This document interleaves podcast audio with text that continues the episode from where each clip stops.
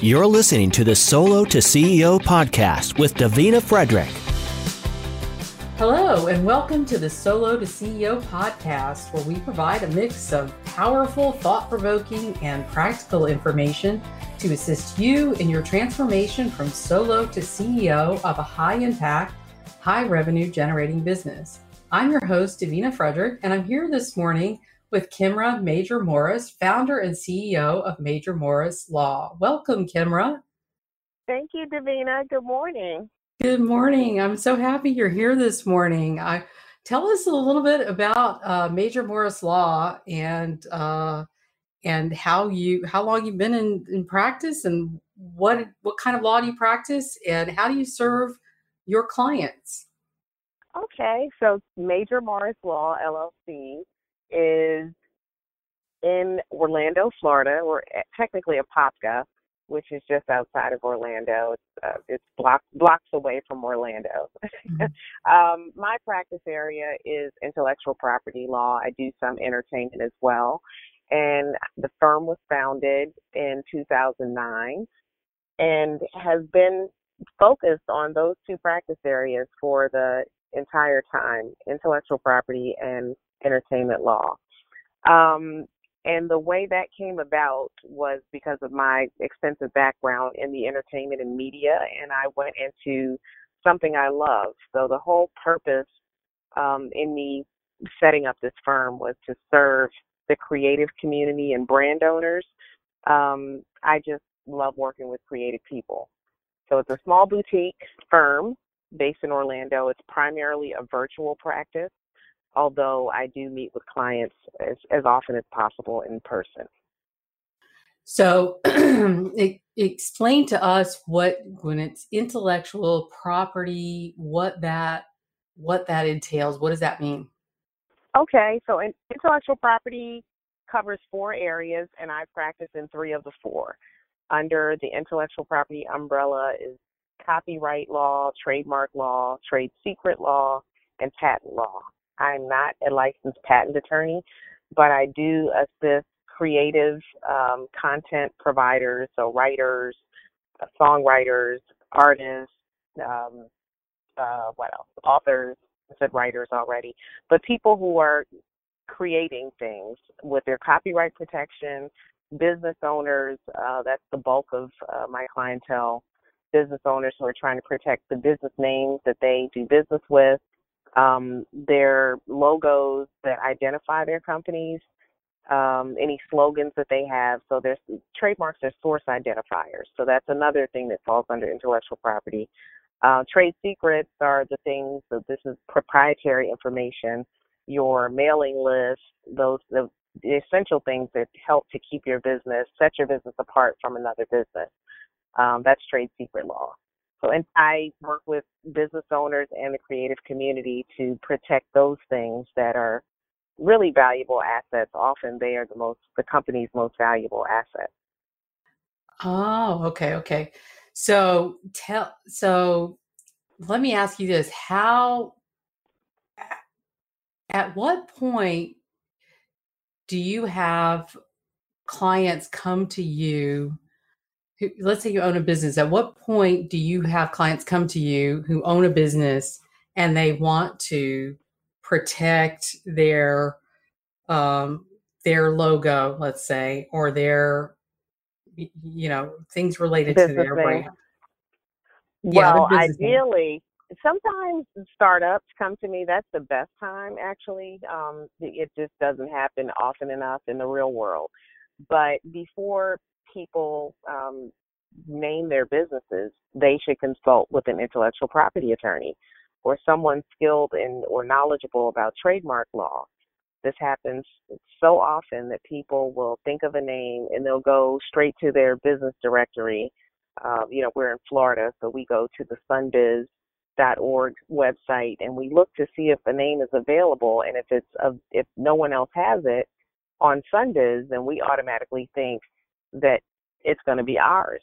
Um, the problem with that is that the Sunbiz has, and all other state websites, division of corporations, have a big disclaimer that says if you name your business something based on what's found in our directory, we're not responsible for your infringement.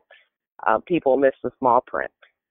So what people should be doing is conducting or having a professional conduct a comprehensive trademark search.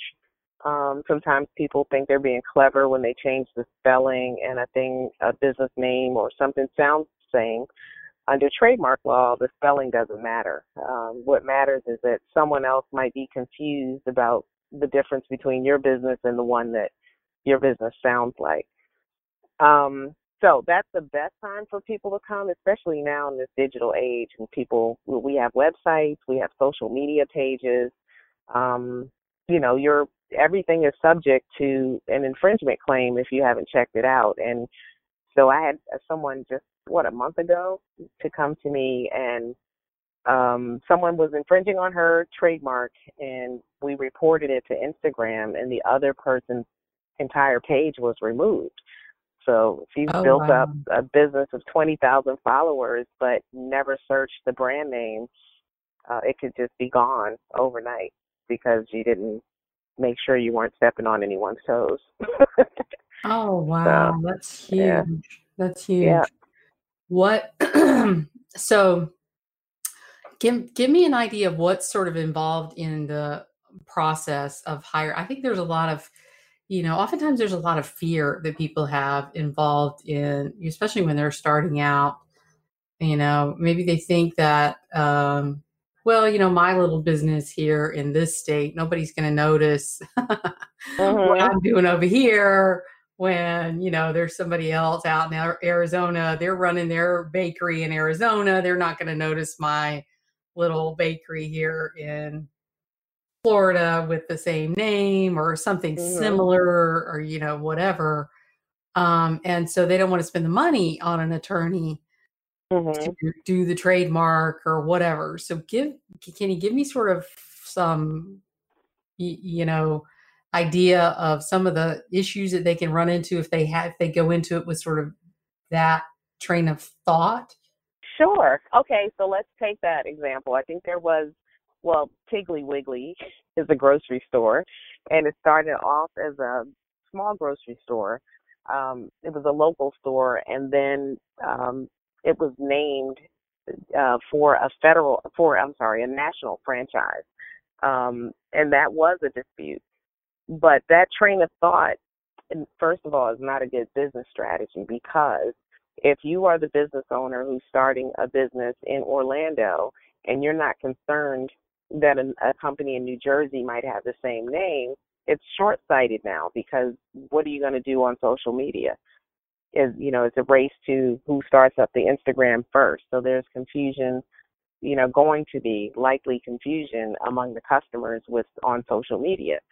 Um, also, all it takes is for one person to decide to to file a federal trademark application to give them the authority to send you a cease and desist notice.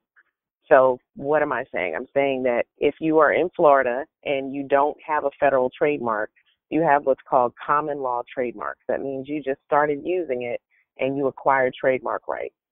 So, you're not bothering anyone for now. But if the person in New Jersey had the same name before you and decided to file a federal application, then that federal um, status gives them the right to now send you, the Orlando business owner, a cease and desist notice.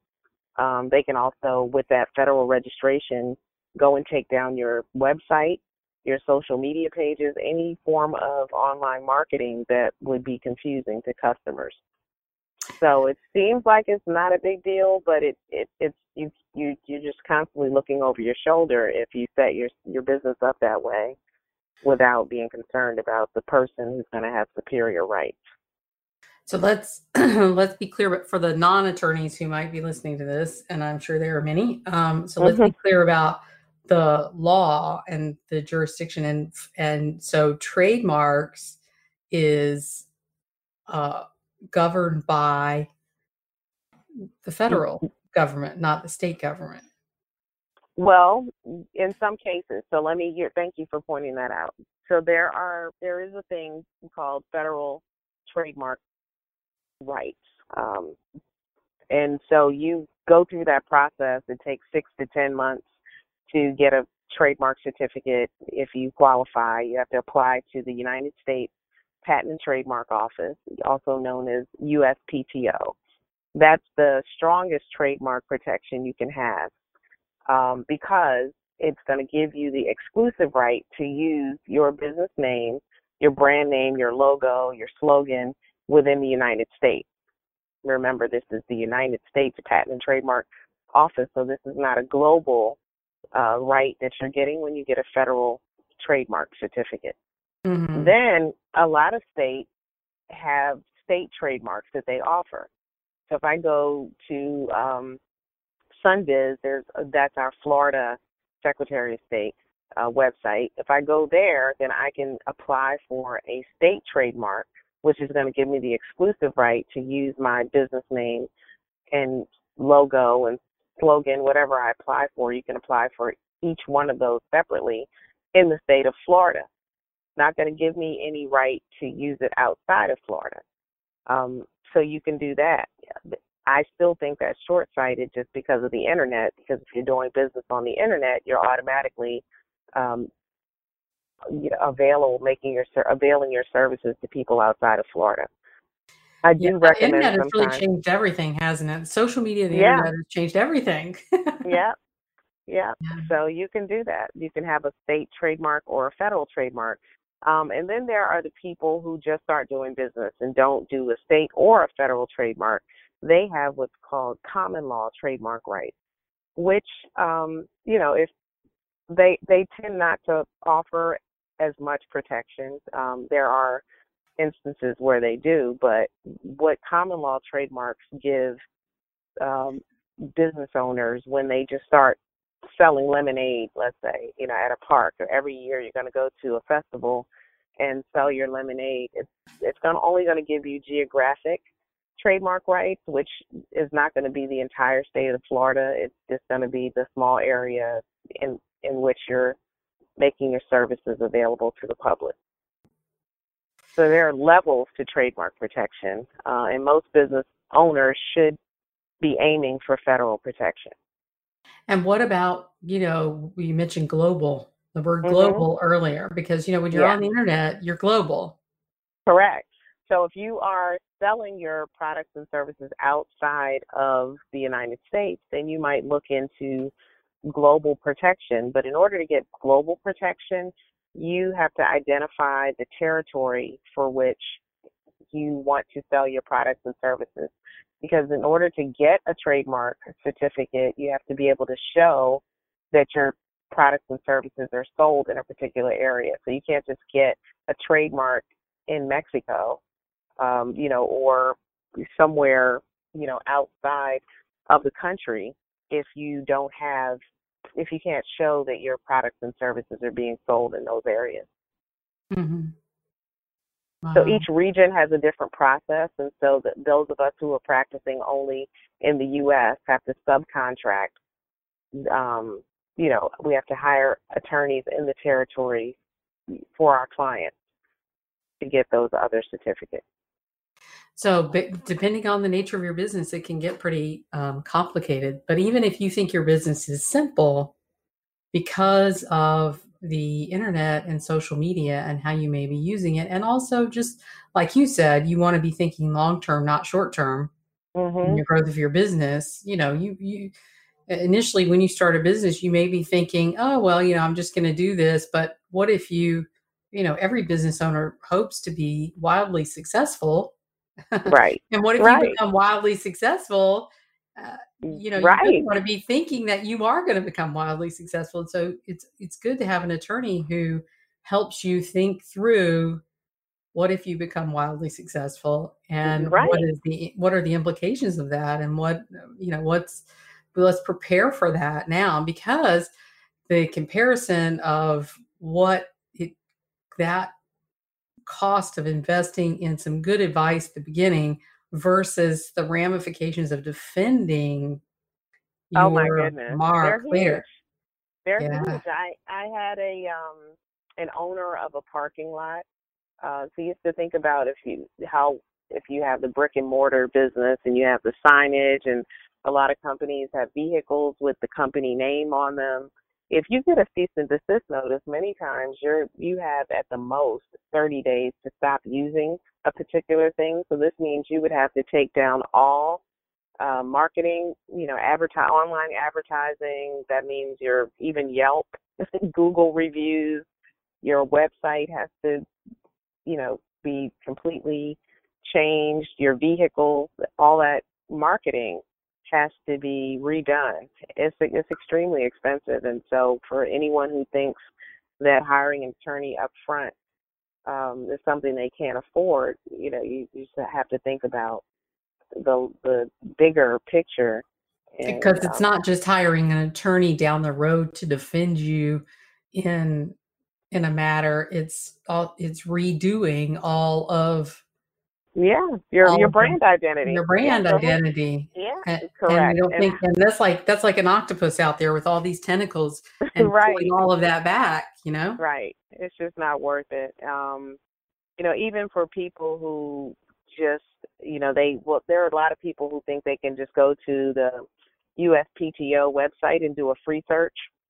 Mm-hmm. Um, yeah, I was going to ask you about that next. yeah. Okay. So the free there is a free search for uh, free trademark search, but we have to identify what that really means. Um, what it means is you're going to the United States Patent and Trademark Office and you're checking the register to find out what trademarks have already been filed. And if some people think that if they don't see the one that they want, then they can go ahead and start using a thing. Um, that's wrong because, again, spelling the spelling of a, a of a particular business name doesn't matter. So think about the person who wants to start a business and they want to call it Adidas, and instead of spelling it like the company Adidas does with, you know, a, the I for the the E sound, uh, you know, this this yeah. person says I want to start an apparel line and I want to call it Adidas, and they spell it with E's and Y's. so if they search that, if they go into the USPTO and put in their unique spelling of Adidas and it's not there, the person who has no knowledge of trademark law might think that that's available. In fact, they do often think that. Um, think if they add a number or change the spelling, that somehow it's not going to be trademark infringement. Um, so, you know that that person who has searched the directory has come away with the wrong conclusion that their name is not infringing. That's one scenario. The other scenario is um, you have a similar spelling to something else, and uh, you know you're selling the same products and, and services. That's infringing, even if it's a whole different word. You could have Davina's uh, coaching, Davina's coaching, and let's say you're in class 45, 45 for professional services. Mm-hmm. Well, someone else might have um, Davina's um, Davina's courses, you know, and because it's not Davina's coaching, they and they want to do class 45 because it's not the same as yours. They think that they can get away with that. So that's no, because uh, you have to remember the whole point in trademark protection is so that it's a consumer protection law. We don't want people being confused about which business they're supporting. So if um, it creates confusion in the mind of the consumer as to what as to what business they're dealing with, mm-hmm. that's where the issue arises. Right, as to what the source of services or products is. So, who's is is Davina Frederick behind this service, or is Davina, I don't know, Davina Major Morris? Divine. so if we, if we can't tell the difference, uh, mm-hmm. then if, if people are are confused, then most of the mm-hmm. time it's a case of trademark infringement. Mm-hmm. So what about so once you've got your mark, then are you just set then? You got it, you're just set and you're like, woohoo, I'm golden. I don't ever have to worry about this again. Wouldn't that be nice? Not at all. so the trademark law requires it's a piece of property. Remember that. So if you have real estate, you're responsible for uh, your taxes, the maintenance there. Same thing with trademark uh, property or intellectual property. You are responsible for maintenance. So once you have your federal trademark certificate. Uh, there's a second page that comes with the certificate that tells you important deadlines. Um, it, they make it really clear that you understand you're responsible for enforcing your trademark rights. So that means um, if you don't use it, you lose it. If you don't enforce them, then you you can be giving someone consent to use it, implied consent. Um, so if you're aware, in other words, if you're aware that someone else is using something similar or the same as your trademark, then you're legally required to give them notice that they're infringing on your trademark. If you don't do that, then the, the marks are going to coexist and that person will have a legal argument that they should be able to keep continue having the right to use it because you didn't enforce your trademark rights. Um, so that's one thing. So you're responsible for enforcement, and then every five years you're responsible for reporting to the trademark office and telling them in so many words that you're still using your trademark and you have to pay a maintenance fee. It's somewhere around a hundred dollars uh, around the five year mark and then a couple hundred dollars uh, between the ninth and tenth year. So basically every five years you have to file something with the trademark office to make sure um, the government or the you know the trademark office is still going to keep your um, status on the trademark record as active or it'll still say registered um, and it'll tell it's public record people will know if you didn't pay your maintenance fees mm-hmm. and all of that and that's another i'm glad you brought that up because sometimes when people see that a trademark um, registration has gone into abandonment they mm-hmm. think that um, that's a chance for them to pounce on something that might have been popular. So, what if there's Harvard Law School and who knows, the legal department at Harvard forgets to file their maintenance documents, and then suddenly the Harvard trademark registration looks like it's been abandoned, and you are just about to start your own school, and you think that just because Harvard's mark went into abandonment that you can pounce on that. well, it's it's a it's a famous. Davina's Harvard Law School. I, people really think this, and so but that has become a famous mark. So even that's a technicality at this point because everybody knows, you know, Harvard Law School, and there's goodwill and there's a reputation that's uh-huh. linked to the name now. So it's a famous mark. And that means that just because the application might have gone into abandonment, you're still going to be served with a cease and desist notice if you try to start a school called called Harvard. yeah. oh well, yeah. darn, that plan's not going to work. Okay. Right. I guess I, I guess to scratch that off and move on to my next my next evil plan. Um, all right. Uh, well, we could talk about we could talk about trademarks for probably the whole hour, but I do want to move on to some other things because you you you cover a lot in your practice and um, you work with some you really are you're not your average um, intellectual property lawyer you have some pretty uh, famous and infamous clients and yeah, obviously we're not going to reveal clients but um, you do work in the entertainment industry and yeah. i want to talk i want to kind of get into some of this uh, copyright aspects and trade secret aspects and uh, entertainment entertainment law aspects of what it what you do and get you to sort of delve into that a little bit and explain explain that. Well so the the history there is kind of funny. Um I, I started off as a as a hip hop artist. If, if most people can't imagine that, but I was a rapper um, it, right out of.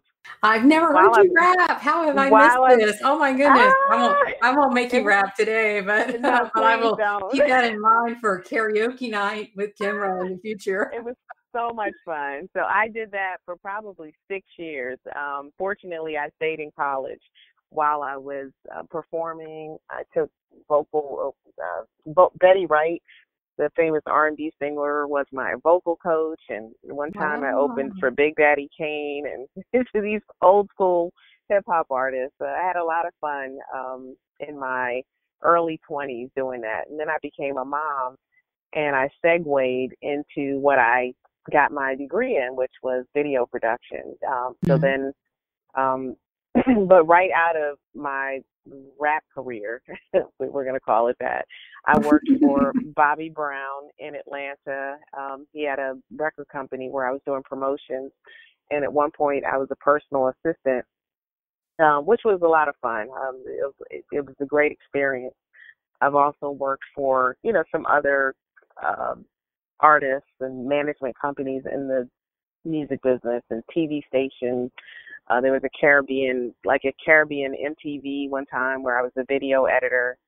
Um, so that kind of stuff, those jobs didn't last all that long. I worked for Bobby for two years, but um, you know, at a certain point, you know, I realized that the the music business was not really for me on the level in which I was working because it wasn't stable. So a new manager would come in and then my job would be gone. right. So thankfully I was flexible and I went and got an entry level job at CNN where I did uh, studio camera work and Chyron, which is, you know, where you have the picture that the reporter is talking about and all the breaking news typing at the bottom of the screen. I was that person in the control room. Um, so I did that for CNN in Atlanta, and I moved to New York and did it for the headquarters uh, for at Penn Plaza. I'm sorry for the financial division of CNN. But the background in the entertainment, I stayed in touch with those people even after I left. You know, as a performer and then as a promotions person, I stayed in touch with my network, which is really important for well, no matter what industry you're in, mm-hmm. I think, is to just stay plugged in. Um, even though I wasn't sure what I wanted to do, I maintained those relationships. So when I went from um, music, the music business, to uh, television, then I was doing post production work and really enjoyed editing. I took a, a special interest in editing and uh, ran a video production company for 10 years before I started practicing law. Um, so that really is the background how I was able to jump right into private practice with entertainment um, and intellectual property coming out of law school because my video production company, uh, one of my clients was BET, so I was able to go to Soul Train Awards and do red carpet photography and you know interview these the stars and a lot of times I had seen them or interacted with them at some earlier point in my career. So again, you know, the being the staying familiar with people in the industry has made a big difference. Um, so now with my lawyer hat on, you know, a lot of times I can just remind people of where they know me from, and you know, my referral base is pretty huge in that industry. So I negotiate music contracts. I um, draft and negotiate independent contract contractor agreements. I help people protect their trade secrets a lot of times, especially if it's um, a company that has a, a software platform. You know, we're able to identify the things that are unique to that business where if a competitor knew that, then they would lose their edge. So those kinds of agreements, I've been able, since I've worked in that capacity and, and I guess in some respects, then I have a, um, I guess a more a stronger appreciation for what is involved and how many hands might cross this particular things, so we're able to identify specific people in the contract uh, that that may be an issue uh, for as far as uh, confidentiality uh, and non-compete language that can go in there. So it's you know it's, it's um it's a really good mix. I'm I'm grateful for for the mix of work. I, I may um I don't know. I, I like to switch it up some. So it's it's not as predictable as some practice areas. I I'm thinking uh, but I really enjoy the clients and the kinds of projects that I get to work with. So do you believe that's probably the the key factor, the most important factor in your success so far is that is that I'm having fun. Yeah. Network of contacts. that network of contacts. That too. Yes, I definitely think so because you know I I'm a people person, and I don't know that you have to be a people person to to have a strong network. Now I see a lot of people, um, companies that are engaging brand ambassadors. So if you have somebody, let's say I if I were not an attorney I would Mm. probably make a great brand ambassador for somebody who wanted to be plugged into the to the industry. So Mhm. sometimes we have to get creative with how we how we get to these people. You know, so if you're not gonna if you if it's not your personality to go and be at a networking event or um, you know, to to have um these relationships, then you know, we can get creative and hire someone who can be the spokesperson or the face of your company who doesn't mind being in the mix like that. Oh, that's a great that's great advice. That's great advice. What what do you think the uh, biggest challenge for women entrepreneurs is as opposed to male counterparts is Hmm. in Def- in you know in in being entrepreneurs and kind of going from that solo to CEO level in in the entertainment industry and in the in, in this sort of level. I would say for me, it's been the and I and from what I can see in other women, we are queens of multitasking, and you know, so I along the way, I have two daughters, and you know, I, that was the reason why I merged out of my career as a rapper because at 26 I became a mom. Um, and I jokingly tell people that I put the microphone down when my child was born so I could feed her. so I went into this this post production world, which I must say was extremely rewarding financially. I had no idea because people didn't talk about production jobs. Um, and when I was in high school, so that was a real eye opener.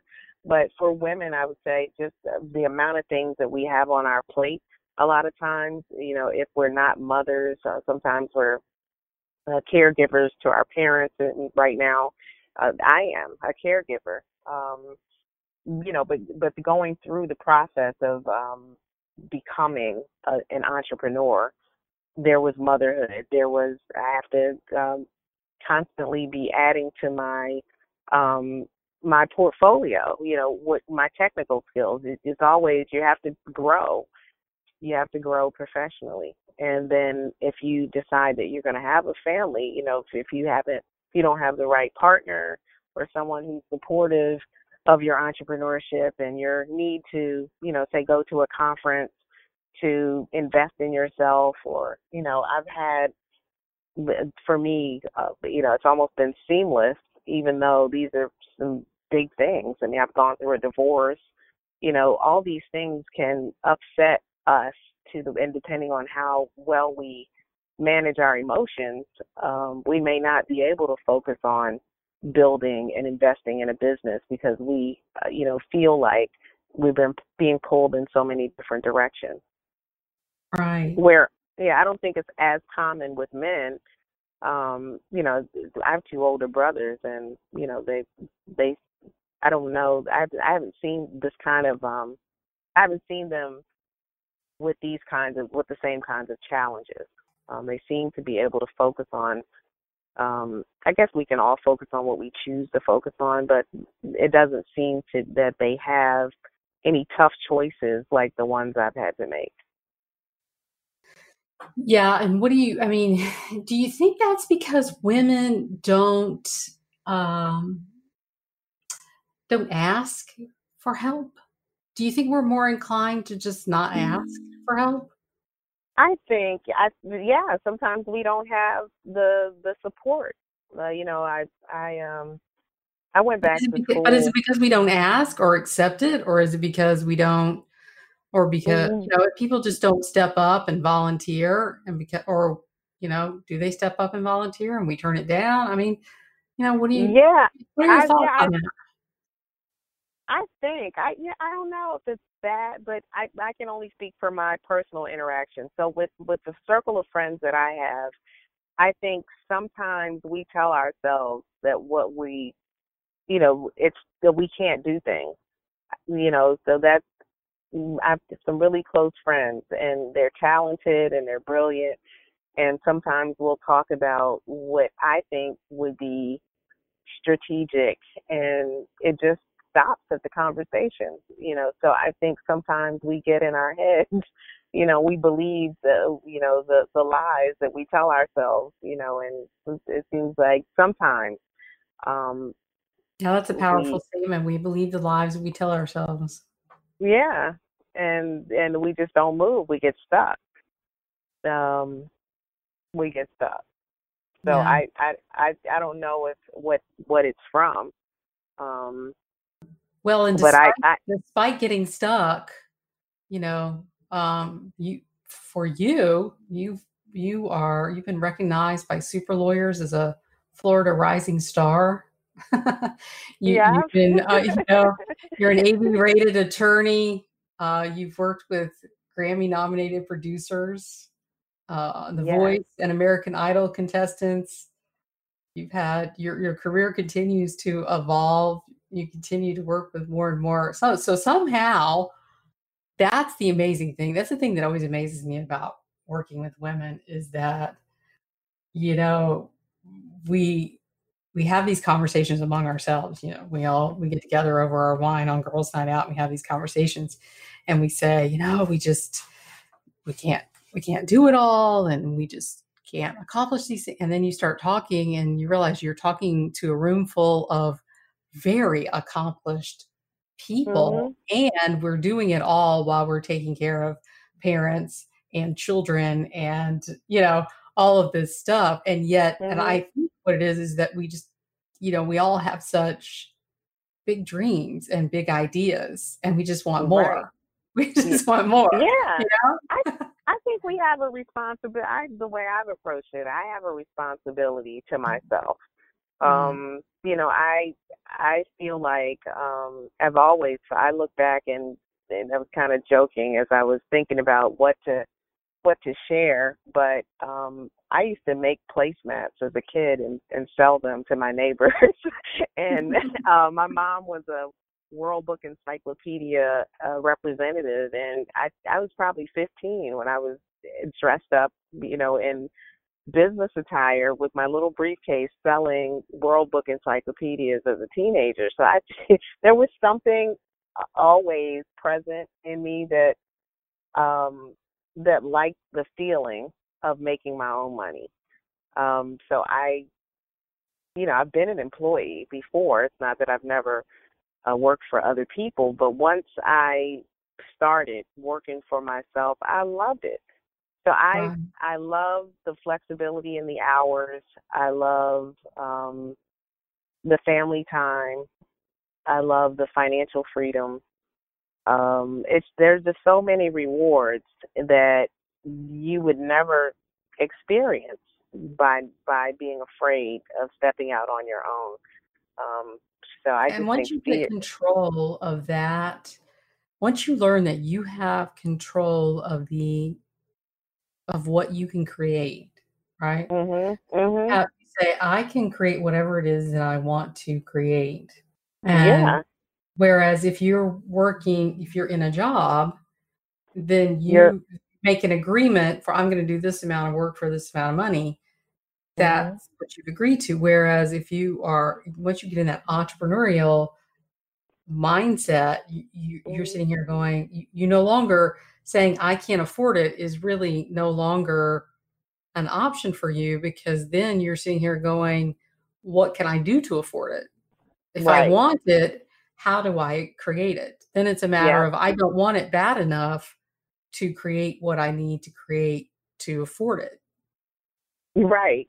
Right. right? It's because all on you. And so you it's all on you. Respons- you take responsibility. So I, that's why this has been I would say entrepreneurship has been the biggest teacher for personal growth.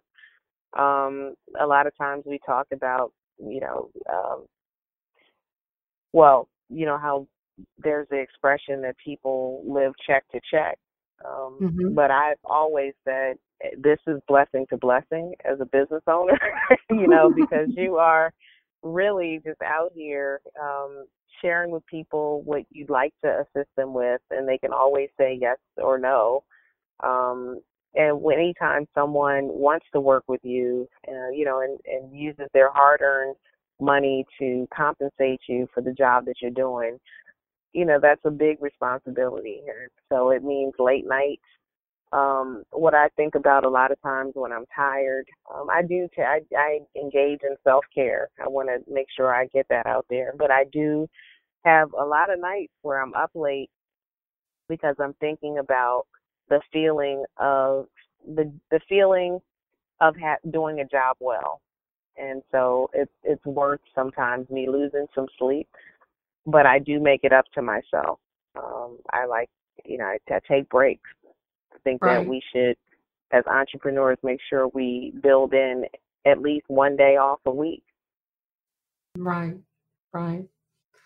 Well, and I, uh, if you're, it's a different kind of thing. Uh, what is the expression? I'd rather work 80 hours a week for myself than 40 hours a week for somebody else, right? So, Mhm. Right, right, right. yeah, yeah. Well, hopefully, you know, I, I'm not, I'm not an advocate of that kind of, you know, um, like flogging yourself to make a buck kind of thing. I definitely think that we, there, there's a way that we can have we can have a a wonderful life with a lot of great things in it and create the kind of um, prosperity and abundance that we desire at the same time. Um, but but you know there is nothing that says that you're limited from nine to five to making money. The money's limited from nine to five. We can only make money from nine to five. You know, there's nothing that says that. Right. And we can only have we can only have time off from you know from after five or on the Mhm. weekend, or we can only have time. You know, the, when you work for yourself, that is the advantage is that you can set your schedule and you can be a little bit more fluid with what you're doing. Mhm. You know, so Definitely. that's one of the that's one of the, that is the beauty of that um, particularly if you're you know, in today's world what is and, and this is something i want to talk to you about today's world with the internet and um, social media it has changed the way that we do business and you can conduct a business virtually which really leaves us with the opportunity to be 20 to to pop in and pop out 24 7 so we can really can set our schedule for whatever works for us Yes. i was reading a great. post the other day from somebody who said you know oh you know if you're if you're goofing off at three in the afternoon you could probably work more and i looked at that and i'm laughing to myself because you know, my husband goes and works out every afternoon at three, and the man could not possibly work any more than he does. He works Right. his butt off doing it, and I'm laughing at that because I'm going, you know, we have such we have virtual businesses, and our schedules are very fluid, and Mhm. you know, we work at times when other people, you know, may be sleeping or doing other things. Mm-hmm. So you have that's one of the wonderful things about your business is you really kind of operate a virtual uh, business in a lot of ways. Mhm. You've really taken advantage of technology in operating your business, and which would surprise a lot of people, right? Yeah, I mean, I love it, and and I got a taste of this. I, so as a video edit, when I had the video production company, it was the same thing. I only I operated my entire business with a laptop, a video camera, and a still camera. That you know, and, and the hard drive. But that's I could fly anywhere. I could take my laptop and my camera anywhere. I remember the days when I was dragging my camera and tripod through the airport because it was a virtual business, but I would only be shooting maybe one or two days out of the week, and the rest of the week would be editing. Um, so this virtual life, I this is probably my 20th year um, as a virtual business owner, and it's Wow. great. Great. and you're and now you can't imagine having to go someplace and sit in somebody's office. no, nope, no. I mean, and it, it works. It it really does work. I I do these consultations for clients over the phone just to get an idea, um, the discovery call. You know what what it is they're looking for. If if if there's if, if what they need is something I provide. And then, um, you know, once we determine that it's a good fit, you know, I send them the scope of representation an email. They accept, then their payment links. Um, and then after that, there's an intake form, you know, where I gather the information we talked about, where I have it in a format that I can refer to once I'm um, conducting the work. Um, but then, you know, they get to review it, and it it really is as it's it's almost seamless. You know, it's probably I don't know that it'll ever be seamless, but it's a smooth process um, where people feel comfortable. You know, probably 15 years ago, you know, people would not be comfortable with a virtual attorney. You know, I had someone recently, an older person, say, "I'm, I'm coming. To, I would like to meet because I need to see the person I'm paying." You know, well, some people still have that um, that mindset, and I don't mind. I, I do go and meet with people as needed, but it's usually not more than twice a month. And and that's the thing about intellectual property laws. It's federal. Copyright, trademark, trade secret laws. They're federal which means I can represent people anywhere in the country. So that's uh, something that's different about intellectual property versus family law or um, you know or, another practice. So I, it is um, it does come with a lot of benefits for uh, independence, and, and I, I really enjoy that that aspect of my practice. My practice. And you, uh, and if you, and if you need to meet them, you can always, you know, if you you can always flip on a camera and meet people via some mm-hmm. video, Zoom or something like that. Um, we, well, it's, it's usually an excuse for me to go to Starbucks. go get that coffee. Get that coffee mm-hmm. fix. It's good every now and then to put on a little makeup and pull the hair back and get out of the house, right? right.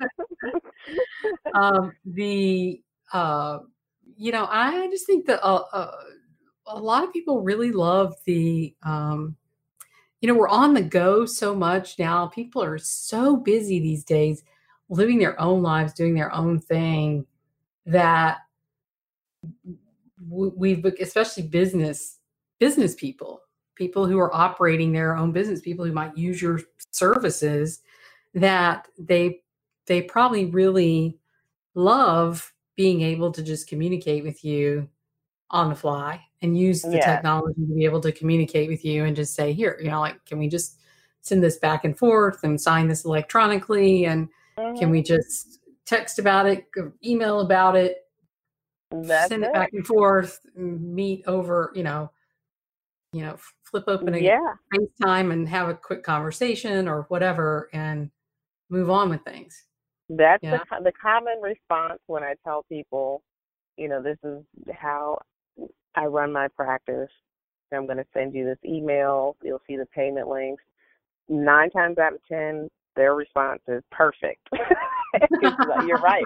People don't have time for in-person meetings. Especially if you're dealing with virtual entrepreneurs. I mean, so many entrepreneurs are, you know, running internet businesses, virtual businesses themselves these days. Mm-hmm. Start you know did that to those a lot of your clients and i would imagine you have a lot of entertainment business clients you're probably dealing with that too. Yes well it's nice because um, a large part of my referral base is not just um, former clients or current clients but it's other attorneys too because this is a more specialized practice area i get a large uh, number of referrals from other attorneys so that's nice. Yeah, I, uh, because your your area is specialized, and so you know, I think one of the common misconceptions that uh, the public has about attorneys is that we're kind we of walking, talking yeah. encyclopedias of the law, and we know everything about every area of practice. And so, right.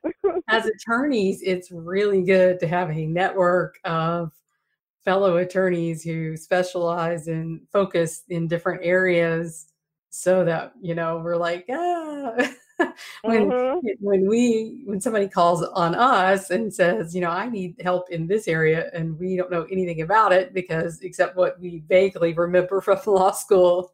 Right, right. can, uh, yeah, I remember taking patent law in uh, law school, and uh, patent law is a very specialized area, and you have to have a certain undergraduate degree to be able to be a patent law attorney. And I don't have the undergraduate degree that is required for that but I, do ha- I I. had to take it in law school for the because of the timing of it and everything. And uh, yeah, so that's that. You know, I vaguely remember the things I learned in patent law. So it's always it's always good to have you know people that you know in different areas that you can say, hey, Oh yeah, I certainly do. Yeah, I don't even touch it. I let the if they're calling and I it, it they might be on their second sentence, but if I hear anything along the lines of immigration or family, I'm immediately I I don't even let people finish. I just say, "Wait." Before you Wait. explain the whole thing. I have a referral. exactly, exactly. Yeah. Well, I think let me uh let's just we're kind of at the end of our hour here, so I want before we wrap up, I want to get some final thoughts from you. Are there any um is there anything that you kind of last thoughts that you want to leave us with with regard to intellectual property that as um, business owners, uh, solos transforming, you know, on our journey, small business owners that are on our journey to CEOs of larger businesses that we need to know about protecting our intellectual property, whether that's our trademarks or our trade secrets or copyrighting our materials. I know there's a there's a lot of stuff that you could share with us. We could go on for hours, right? So but I just want any sort of golden nugget that you think is just critical that you want to leave us with here at the last minute um, before we Okay. sign off. Sure. Um, okay. So one of the ones that popped into my head was Uh, we we have identity theft, you know, as as people, but there is a thing, business or brand identity theft is what to think about when when you think about the importance of protecting your trademark. You want to make sure that you have protections in place for your brand identity. That includes your business name, your business logo, your slogan, anything that's going to help people identify your business for the products and services that you're selling. You want to make sure you invest in protecting that because if someone infringes, it could upset things financially and it's costly to pay for the assistance to iron things out a lot of times. Um, another one that that people often overlook if you have business partners and you are all going into um, let's say I don't know any kind of industry, you want to incorporate language about the intellectual property in your partnership agreement.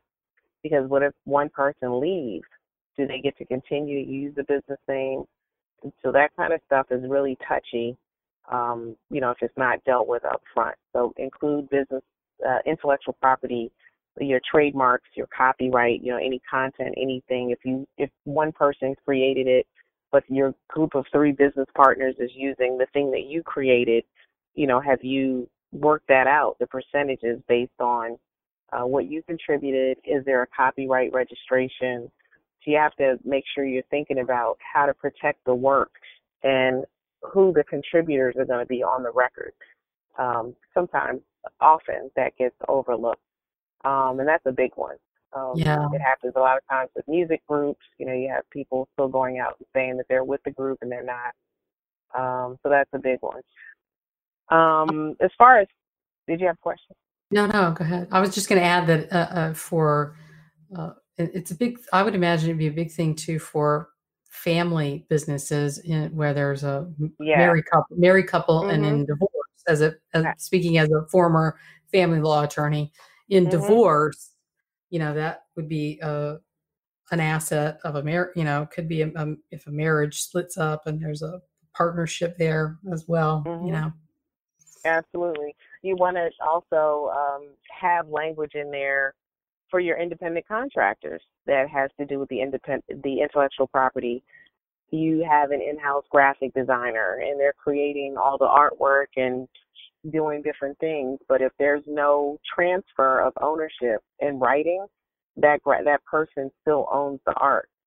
And um that's just not something that people think of. They think, well, if you're if I hired this person and I paid them, then it's mine. That's not how copyright law works. You have to have um, a, an assignment, you know, or some sort of um, long-term license or something in place to make sure that you, the business owner, have the right to continue to use the the creative content after the relationship is is over. So those that are is, the and top that is three. a huge that's a huge one. That is and that is so interesting to me because I've had um I've had many I've hired many like photographers and hmm um you know Yeah, graphic designers and it's always amazing to me how many of them you know send me things and I well, I own they they say I own I own this you know? Yeah, we they don't even send me think stuff and they about say I own it and I'm sitting here going well wait a minute I paid you for it. What do you mean you own it It's like a wedding photographer. A lot of times people think, wait, I paid thousands of dollars for you to to capture my wedding. What do you mean I don't own the footage? You you own a copy of the footage. So unless you have unless there's specific language in that agreement that says that the photographer or videographer is assigning their ownership in the content because whoever captures it is the cop is the author is the copyright owner so they are the copyright owner of your your wedding video. But you paid them to capture it. You didn't pay them to capture it and assign the right. So a lot of times that's that's for obvious reasons confusing to people because most of us think if we're paying for something we should own it. But uh, copyright law is different. Yeah, yeah. Oh, so many, there's so many things that uh, we could get into with this and so many questions I could ask you, but I think we've we've uh, covered a whole lot here today, and I really, Yeah. really appreciate it. Thank Um, you thank you for so having much. me, Davina. Yes, I appreciate it, and always I appre- I love what you do, and um, you know I don't know. I just want to say that I have been the beneficiary of your coaching. Um, you helped me to definitely put some things on my radar to be more conscious of because I've been guilty of being the solo with all capital letters. um, but so as I continue on this journey, um, you know, to be I would say a, a bona fide CEO. I just want to thank you for the things that you put on my radar, and I'm working through my list. But it is a a journey, and um, you know we just have to stay motivated That's right. And yeah, That's right. It's and then it's and have fun along the way because that's really what it's yeah. about too. It's just enjoying everything on the way. So tell us how we can find you on the interwebs. Well, my website is majormorrislaw.com. It's M A J O R M O R R I S L A W dot com. If you'd like to schedule a consultation, you can click on the contact tab that's to the upper far right. On Instagram, I am Kimra ESQ. um, I'm not as active on Twitter, but you can still find me on there. My handle is I am Major. I Perfect. am, yeah. And of course, you can find me on LinkedIn. But I tend to only accept those people that I know. So if you don't send me a, a note, then I'm likely not going to, to connect. Uh, all right, so but they can go to you. I mean, the best place probably is your website. It's full of great information about you and um, about what what you do and how you can help people and how they can schedule a consultation with you. So that Yes. is terrific. Thanks so much, Kimra, and uh, I look forward to talking with you more. Thank And you I'll- again, Davina.